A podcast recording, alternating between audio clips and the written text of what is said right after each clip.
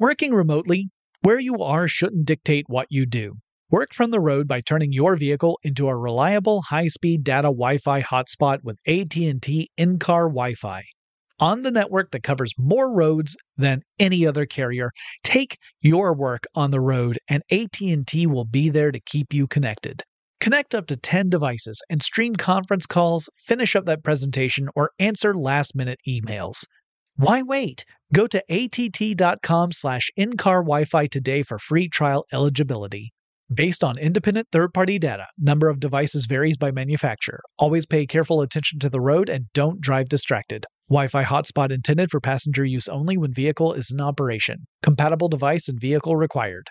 Running a business is no cakewalk, but with SAP Concur Solutions, you can be ready for anything. You can manage travel, expenses, and AP all on one platform that's packed with AI and best practices, and that delivers it all through an easy, clear, I can't believe how simple that is experience. So, while not much can be done about that guy who never fails to burn the microwave popcorn and stink up the entire office, with SAP Concur, you can easily handle almost anything else. Take control of your business finances today at concur.com. That's C O N C U R dot R.com. Whether this is her first Mother's Day or her 40th, she deserves more. Shop tons of stunning on trend jewelry for every budget at Diamonds Direct. Diamond fashion jewelry, beautiful birthstones, everyday pearls starting at just $200. Commemorate the real loves of her life with a gorgeous pendant featuring the birthstone of the one who made her mom. This Mother's Day, Diamonds Direct is everything you need to say thank you. Diamonds Direct, your love, our passion. Online at diamondsdirect.com. When you think about the future, what kind of technology do you envision? Whatever the future holds, artificial intelligence will undoubtedly be at the heart of it all. Join Graham Class as he hosts season two of Technically Speaking, an Intel podcast, and hear from the minds transforming healthcare, retail, entertainment, personal computing, and more with the help of AI. Tune in every other Tuesday and explore the latest technology that's changing our world today and creating a more accessible tomorrow. Listen to Technically Speaking, an Intel podcast on the iHeartRadio app, Apple Podcasts, or wherever you get your podcasts. Brought to you by the reinvented 2012 Camry. It's ready. Are you? Get in touch with technology with Tech Stuff from HowStuffWorks.com.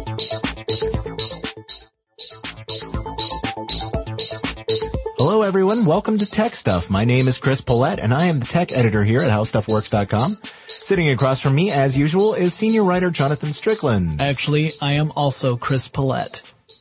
I'm sorry, what?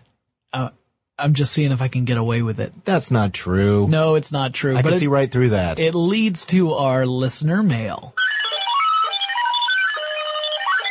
This listener mail comes from Boris, or, if you wish, Bobcat.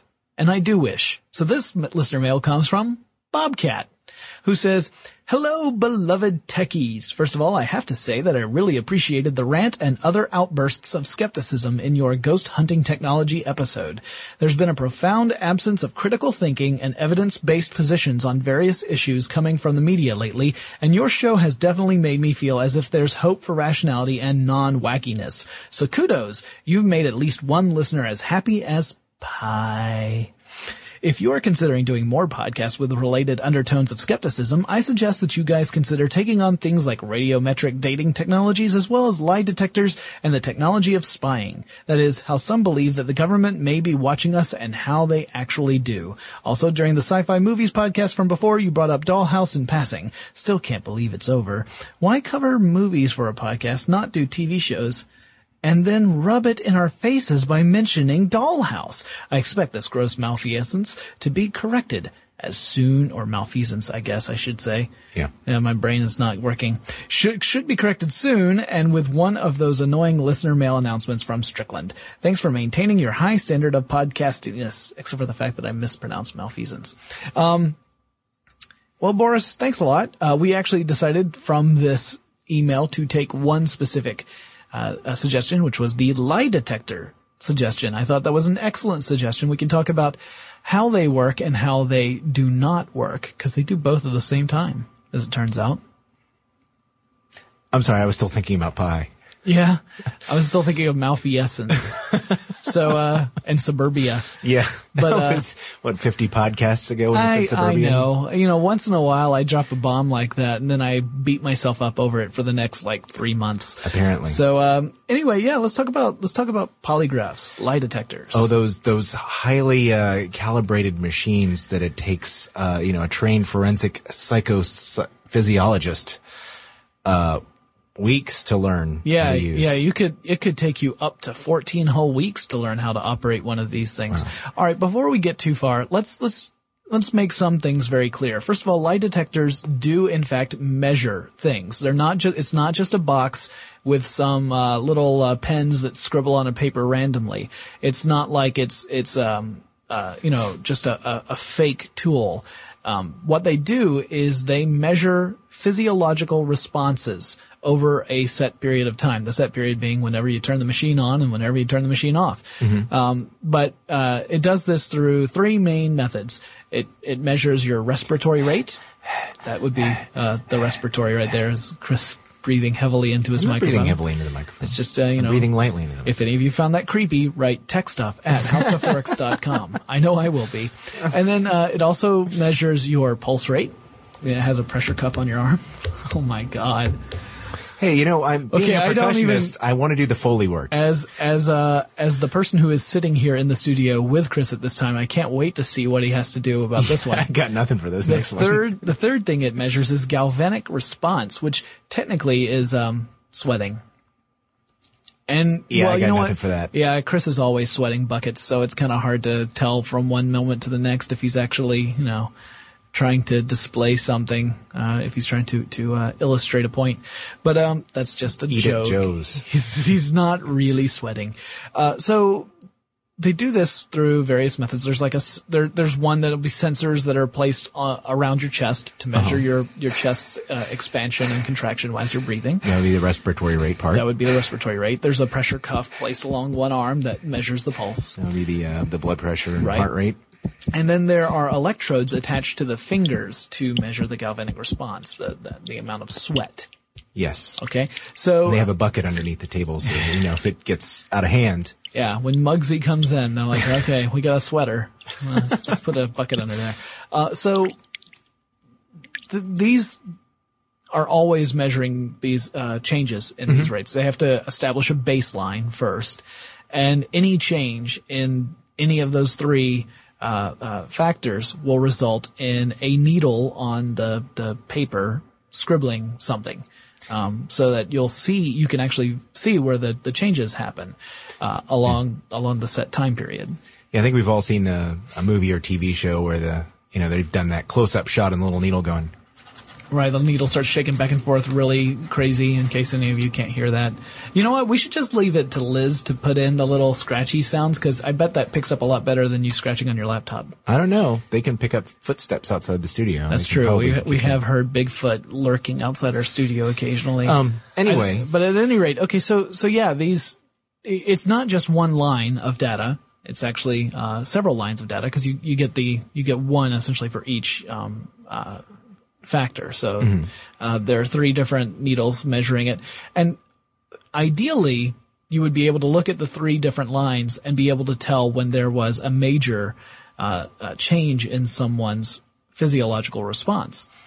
well, there's there's sort of a hypothetical basis on which you could say if somebody was lying, you would expect them to be more stressed out than if they were telling the truth That's- because they are concerned with preventing the truth from coming out. Right. That's that's what the whole the whole basis idea. of of polygraph is is that's the foundation for the polygraph test. The foundation for the polygraph test is an assumption that if you lie about something, you will uh, your body will respond, will engage in the fight or flight response. I, not to take something from our sister podcast stuff you should know. That's their favorite phrase, or it used to be anyway. Uh, but the fight or flight response tends to pop into play whenever you are trying to, um, to conceal something. At least that's the theory. Now, if this were to hold true, if every single person in the world were to respond in a similar way whenever they were trying to be elusive or lie about something, then the lie detector test might actually work. If everyone responded the same way. Right. But we're human beings. Turns out we all have different responses to the same uh, sort of sensory input. Some of us uh, get very anxious at times, including myself. There are t- there are certain situations where I get very very anxious, Sure. and um, I'm certain that if I were ever brought in to be questioned about something, I would be very anxious about it. Not because necessarily that I did something. I'm not saying I did, and I'm not saying I didn't. I'm just saying Can't prove that anything. yeah. But in either case, even if I were completely innocent of it, I know that people asking me these questions would make me nervous and my body would react in such a way that, uh, it would be very difficult to, to say that a reading that you got from me would be, would, would indicate a lie versus truth just because I would be anxious no matter I, if I had done it or not. Uh, conversely, there are people out there who are consummate liars and either they are delusional and actually believe the things they're saying. They're sociopaths. They don't care what they're saying or they've trained themselves to not give away these physiological responses so that it's very difficult to tell whether or not they're telling the truth. Everything looks like the truth. It's kind of fascinating to think that there are actually people that are, you know, that actually believe that what they are saying is true, even when it's, you know, a patent lie. Yeah. Um, but you know, if, if somebody is delusional about that and believes that what they are saying is true, then they're not going to register any kind of response like that because Right. they, they believe it to be true. and as time passes, it's it's easier and easier to believe a lie. Uh, I mean, uh, uh, and and in some cases, when I'm saying lie, it may just be an exaggeration. For example, if you think about something that happened to you in your childhood and you tell the story about it, and uh, it can, it's one of those things that I- I've mentioned this before. It can build over time. Like you- you elaborate the story and you might exaggerate one fact over another, or you might add in a little thing that, that didn't necessarily happen, but it makes the story better. And upon retellings and over the passage of time, you might actually come to believe that that is actually exactly how it happened. Mm-hmm. And then if you were to review, say, a film of it or a video of it, you might be shocked to see how different the real event was from the way it was in your mind. Mm-hmm. If you'd been given a polygraph test and you were asked to relay that information under the polygraph system, uh, it would show that you're telling the truth mm-hmm. because you're you're saying what you believe. It's not it's not a there's no magic in the box that allows it to determine what is really true and what isn't. Right. So let's talk a little bit about the process of a polygraph examination and kind of explain, you know, how how these examiners build a uh, a, a routine so that they can try and and track lies. Right. Now, um, actually, when I was uh, commenting earlier when we got started about the uh, forensic psychophysiologist, I was hoping to say it without tripping that time. Um, those Not are the the people who who like to uh, or who are who like to be known that way. That is their professional uh, title, I guess. But they are the people who give the polygraph tests. Right. And uh, really, a professional forensic psychophysiologist. Hey, if I don't look at the words, make them out easier. Um, they are they are generally going through some kind of professional training, um, such as the uh, Axitron International Academy um, it's- which is accredited by the American Polygraph Association and certified by the American Association of Police Polygraphists, polygraphists, people who give polygraphs. Polygraphists sound like people who have more than one graph. That's true. I'm a mon- monographist myself. So if you, so if you were going to to become uh, a forensic psychophysiologist, um, First you of would all, need shame on you. Yeah.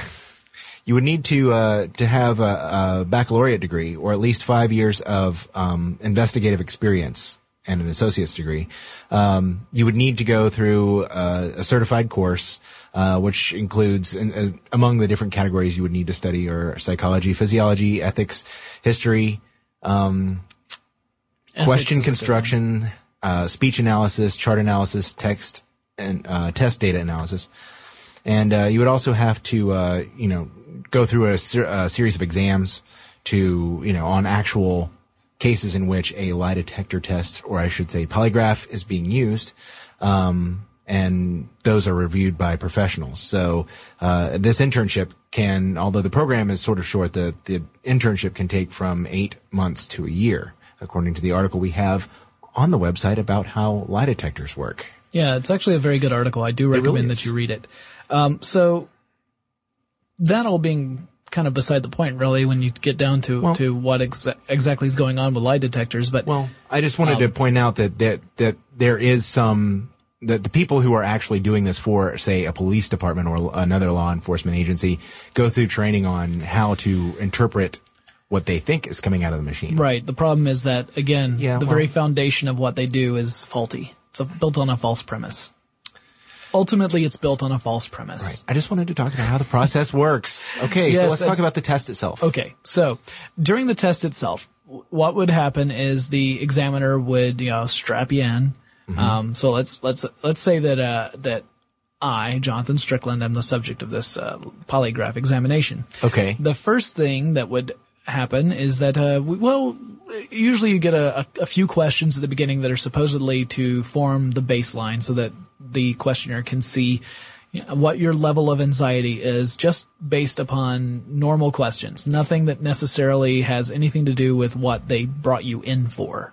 They want to see basically what's moving the needles when they tell it, say, or ask you versus what isn't moving the needle so they can get an idea of how you're going to behave. Right. If you're if you're already anxious, then this would theoretically at least let them know, okay, this guy's kind of a nervous Nelly, so Yeah. uh, uh, anything that hits this level doesn't necessarily mean it's a lie because this dude's just quivering in his boots, which is exactly how I would be. I'm Yeah. not gonna lie.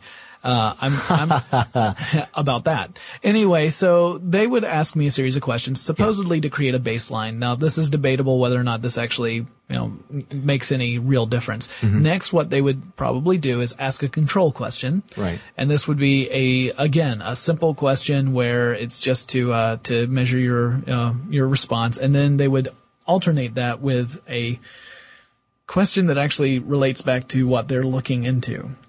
Right. And that would, that would be why they ask the, uh, the people who are training to work with polygraphs to, uh, learn about question construction.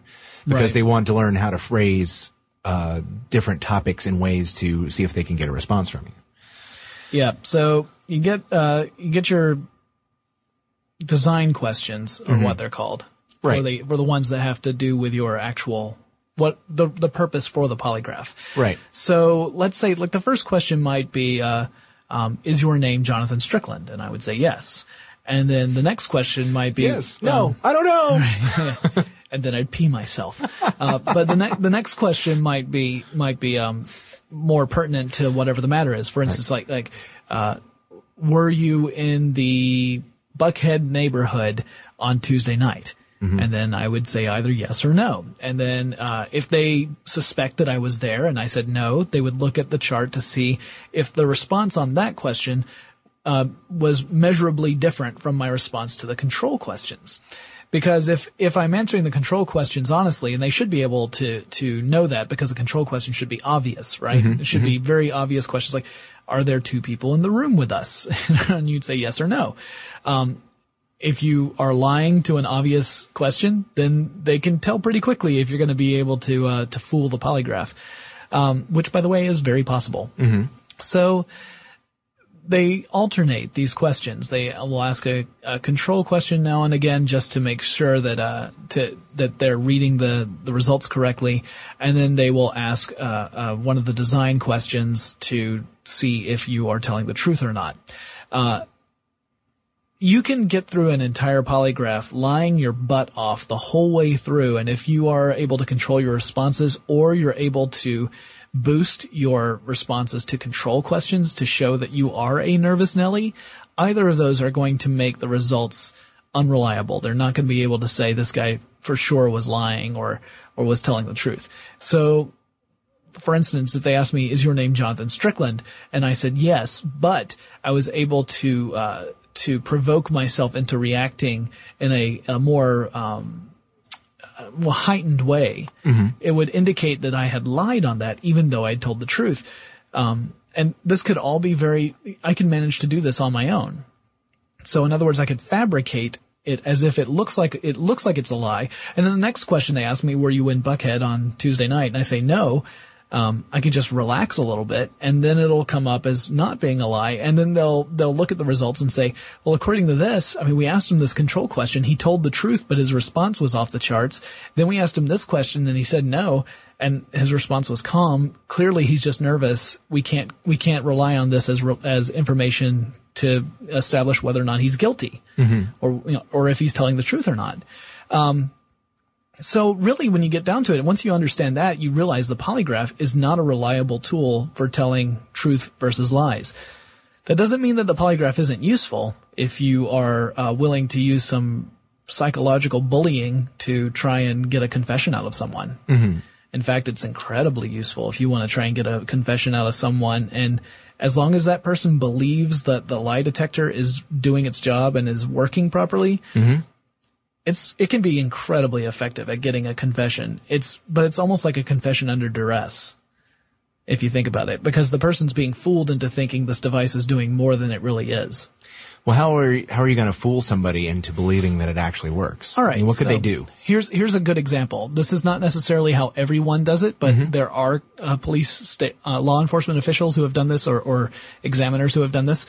Um, you do a very simple card trick, but you don't present it as a card trick. What you do is you you present the um, the the person who's being questioned. You present that person with uh, a deck of cards and say, pick a card, look at it, memorize it, put it back in the deck. You know, however you want to do it, and then you deal the cards out face up, and you just tell the person, uh, just say that it's not your card, whether it's your card or not. Say it's not your card. Okay? So each card that comes up, you're saying, no, that's not it. No, that's not it. Till you go through the whole deck. Then the person goes back to supposedly look at the results on the polygraph. Comes back and then says, according to the polygraph, this is your card. And they hold up the card that you picked. And then you're convinced, oh my gosh, not only does this thing work, it can actually work to the point where it can, it can tell the difference of one response out of 52 questions. Mm-hmm. Now, in reality, the examiner has just used a very, very basic card trick. And it's a, it's, there are many different ways of doing a card force where you force someone to pick the card you want them to pick, or you don't force them, you just, you manipulate the cards in such a way that you know what card they picked. Mm-hmm. The easiest way is just pay attention to what card is on the bottom of the deck. And then you cut the cards, you put, you put the person's card they chose on the top of the cut, you cover that up. Well, the card that was on the bottom of the deck is going to come immediately before the card that person picked. Mm-hmm. So you just look for that. Like if it were the three of hearts, you look for the three of hearts, next card, that's going to be the one that the person picked. I just, I just did a big reveal on magic tricks, but that's a very basic one. So lots of YouTube videos out there that show how that's done. But anyway, you, in this case, the examiner is gaming the system. The examiner already knows what the card is. Yeah. Does not need to look at the lie detector at all. In fact, the lie detector probably wouldn't even help at all in figuring out which card this was unless someone was just that hyped up about, oh my god, this, that's my card. No, that's not it. I mean, unless that were to happen, the lie detector wouldn't help you. Right. But by establishing that the lie detector is so sensitive and accurate, you have now built into the person's mind that this thing is going to catch you if you lie. Right. And then you start the questioning. And since the person now believes that if he or she lies, it's going to be instantly recognizable, they might actually move ahead and just confess. So you've skipped the whole process of having to do a lie detector test in the first place. You've scared the person into confessing a crime. Now, of course, if the person's innocent, that's not going to help at all. You know, you're still going to have to go through the whole thing. True. Um, it's only if the person's guilty and willing to confess, if they if they don't realize that it was all a trick to try and gain their confidence. Now, that's just one method. There are other ways of doing the same sort of thing where you tell a person to lie and then you show them uh, the results on the lie detector and say, see, here's where I asked you to lie, and you see where your response is. And that could either be a legitimate test that they're showing them, or it could be a pre-generated test where you're just showing them some lines and saying, see, see where I asked you to lie, and you see these squiggles here? Those may or may not be your squiggles. I'm just saying, Well, not those everyone- aren't my squiggles. Right. Yeah. If you're like, no, obviously Jane was in here lying. She's a terrible liar.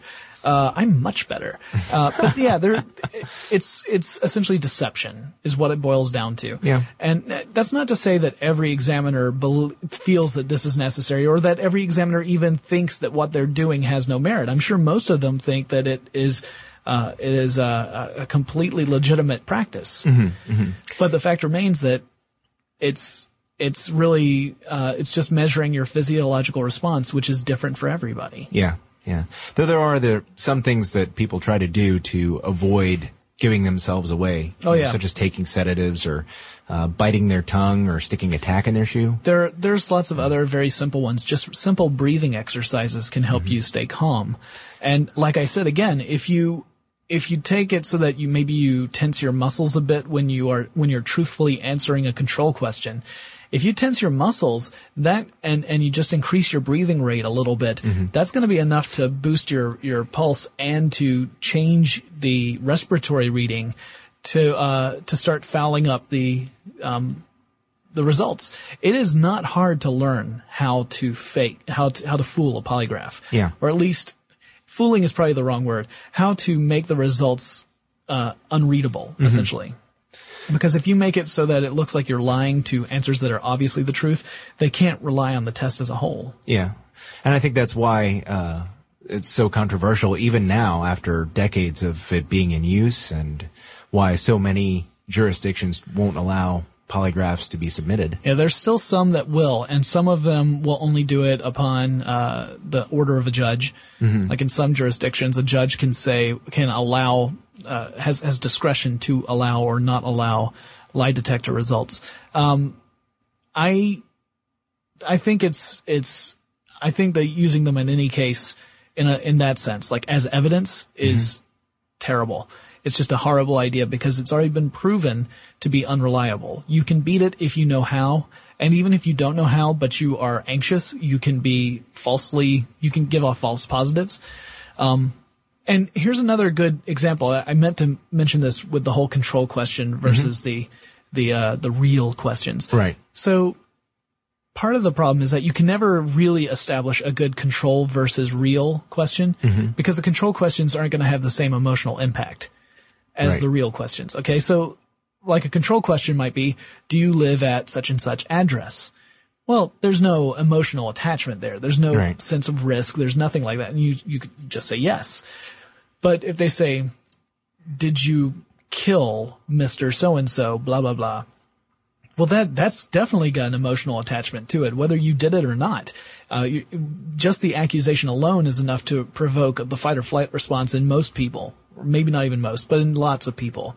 Most is probably too, too vague a word, but I would, I would think that a lot of people would respond very strongly to that question, whether they had done anything or not, because it's an emotionally charged question. Unless you were able to create control questions that were also emotionally charged, uh, you can't really say that's a baseline. You know, it's like, how was your day? Oh, it was good. Good. Did you skin this person alive and then wear that as a dress? That two different questions, two different levels. Of, now, True. for some of us, we can casually answer yes to those, but others, you know, would have a bit of a, a reaction to that. Sometimes you frighten me.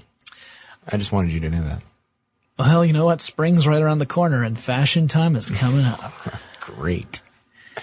At any rate, so polygraph tests, uh, I think you can safely say are, are great for measuring a physiological response, not great at, at ascertaining truth versus lies. So they're, it's a misnomer, really.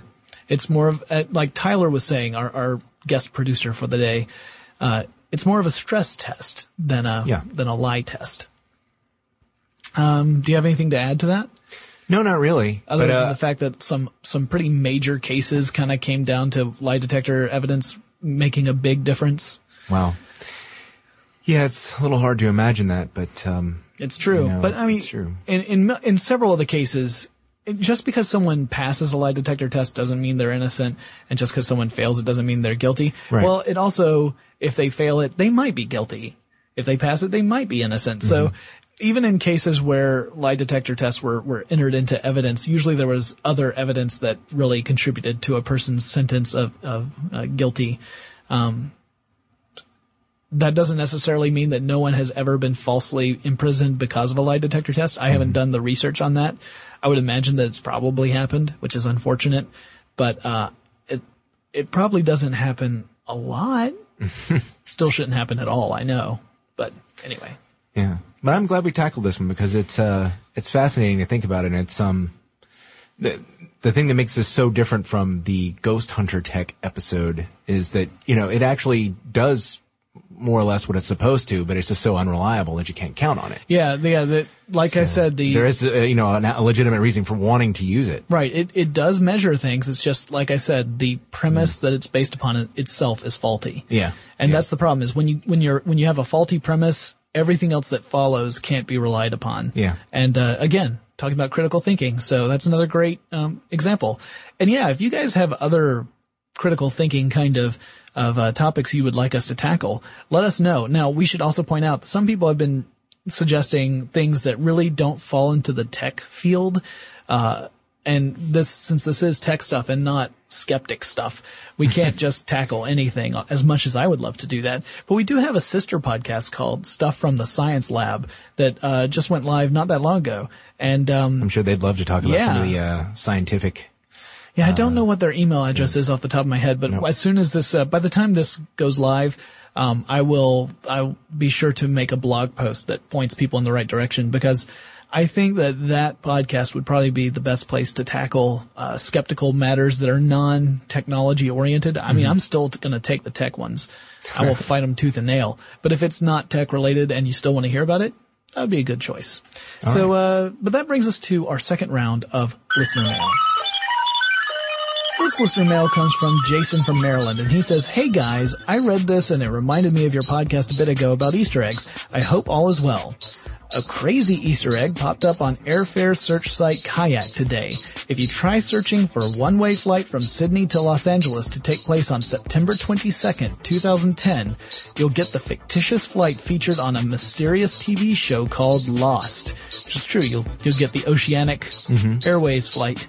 Um, I've never actually seen an episode of Lost, but I went ahead and tried this anyway, and it did work.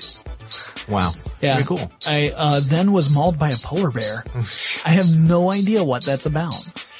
Yeah, I don't either. I haven't watched the show either. So Yeah, we're lame. If you want to write and tell us how lame we are, tech stuff at howstuffworks.com. Remember, we got the blogs, we got the live show every Tuesday, 1 p.m. Uh, hope you guys are, are tuning into that. It's been a really fun experience so far. We've we've managed to to to uh, alienate uh, Apple fans and, and Windows fans alike.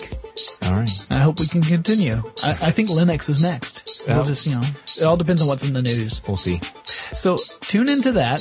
Read the blogs. Check out the website. Check out this article on how light detectors work. It's a, like we said, a very good article. Yeah. And we will talk to you again really soon. For more on this and thousands of other topics, visit howstuffworks.com.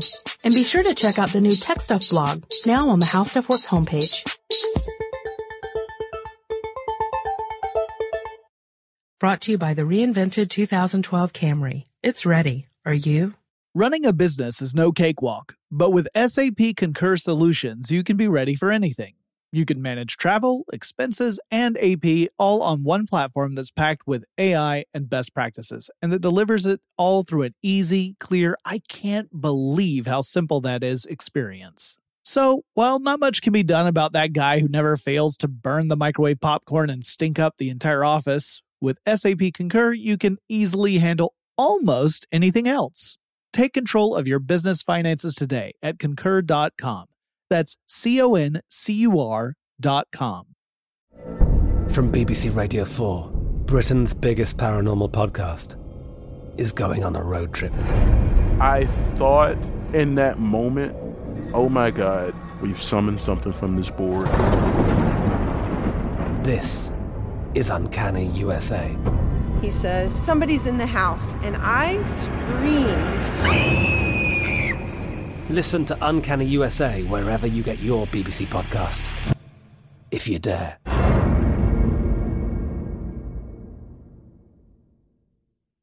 It's brand new, season two.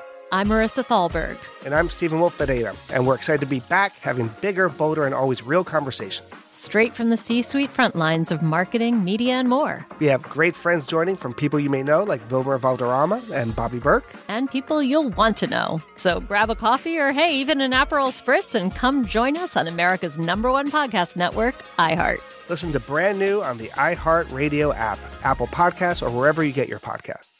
As the number one audio company, iHeartMedia gives you access to all. Every audience, live conversations, trusted influencers, and the insights and data you need to grow.